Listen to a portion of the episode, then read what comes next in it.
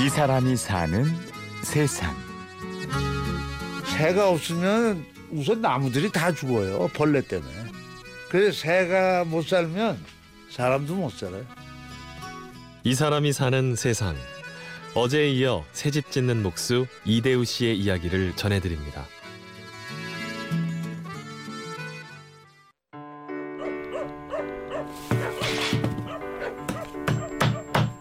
여기는 나의 목공 작업실.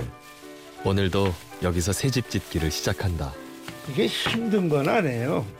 힘든 건 아닌데 집중을 해야 되니까 뭐 모든 일이 다 그렇지만 그렇지 않으면 사고가 나니까 17년 동안 1,800여 채의 새 집을 만들었다. 나무 판자 일곱 조각의 미학.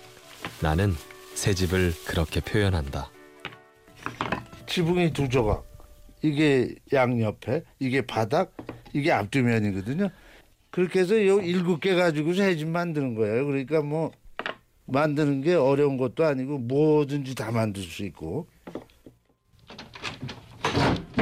지난해 내린천에서 주워온 나뭇가지들을 작업실로 옮긴다.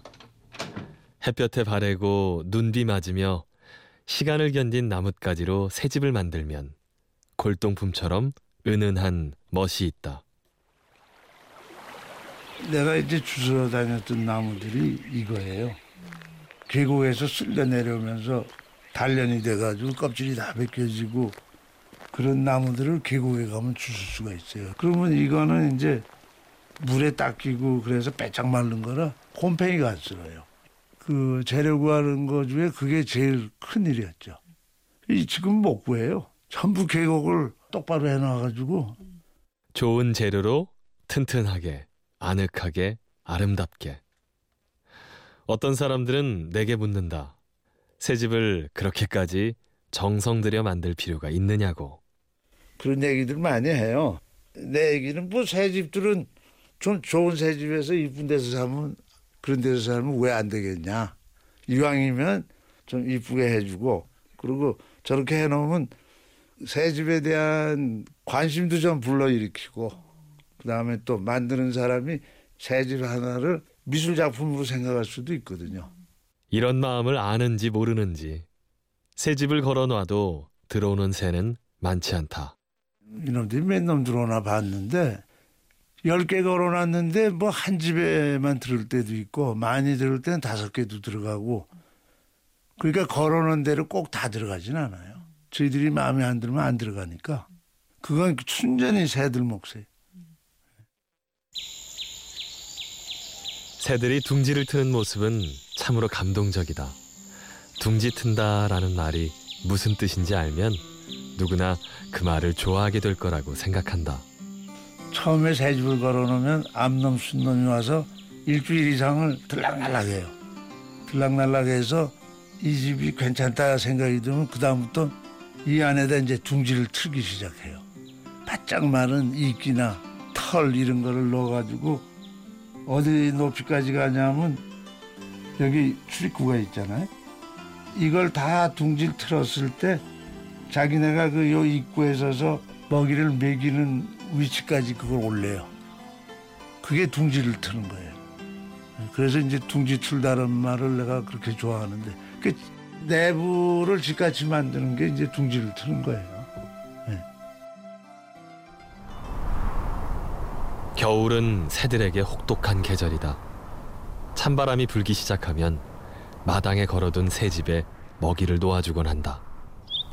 또 새들이 그렇게 찾아와요. 어떻게 알고 그러는지 난 모르겠어요. 그 먹이 먹으러 먹이 주는데 뭐 여기 와서도 앉고 하루 종일 와요 하루 종일. 그래서 사람한테 그만큼 좋은 일 한 건 난 잘 기억 안 나는데 새들한테 좀 한 것 같아. 한 놈 한 놈 날아와서 먹이를 먹는 걸 보면 새들이 혹시 이런 대화를 나누는 건 아닐까 상상하기도 한다. 우와 집주인께서 드디어 오셨군요. 이제 같이 가서 밥 먹자. 딴 새들한테도 알려줘야지. 우와, 정말 맛있다. 천천히 좀 먹어.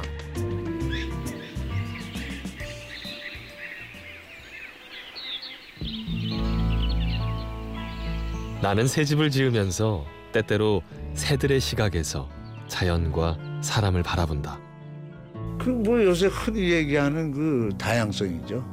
아, 지렁이도 있어야 되고 벌도 있어야 되고 그게 다 사람하고 똑같이 생태계 구성하는 한 가지 요소니까 다 섞여서 살고 하나의 환경의 지표가 되는 동물이니까 새도.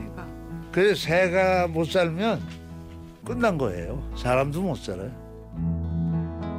세상 풍경 중에서 제일 아름다운 풍경 이 사람이 사는 세상 새집 짓는 목수 이대우 씨의 이야기였습니다.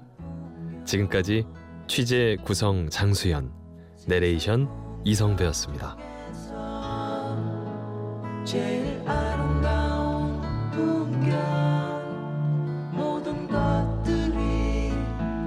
모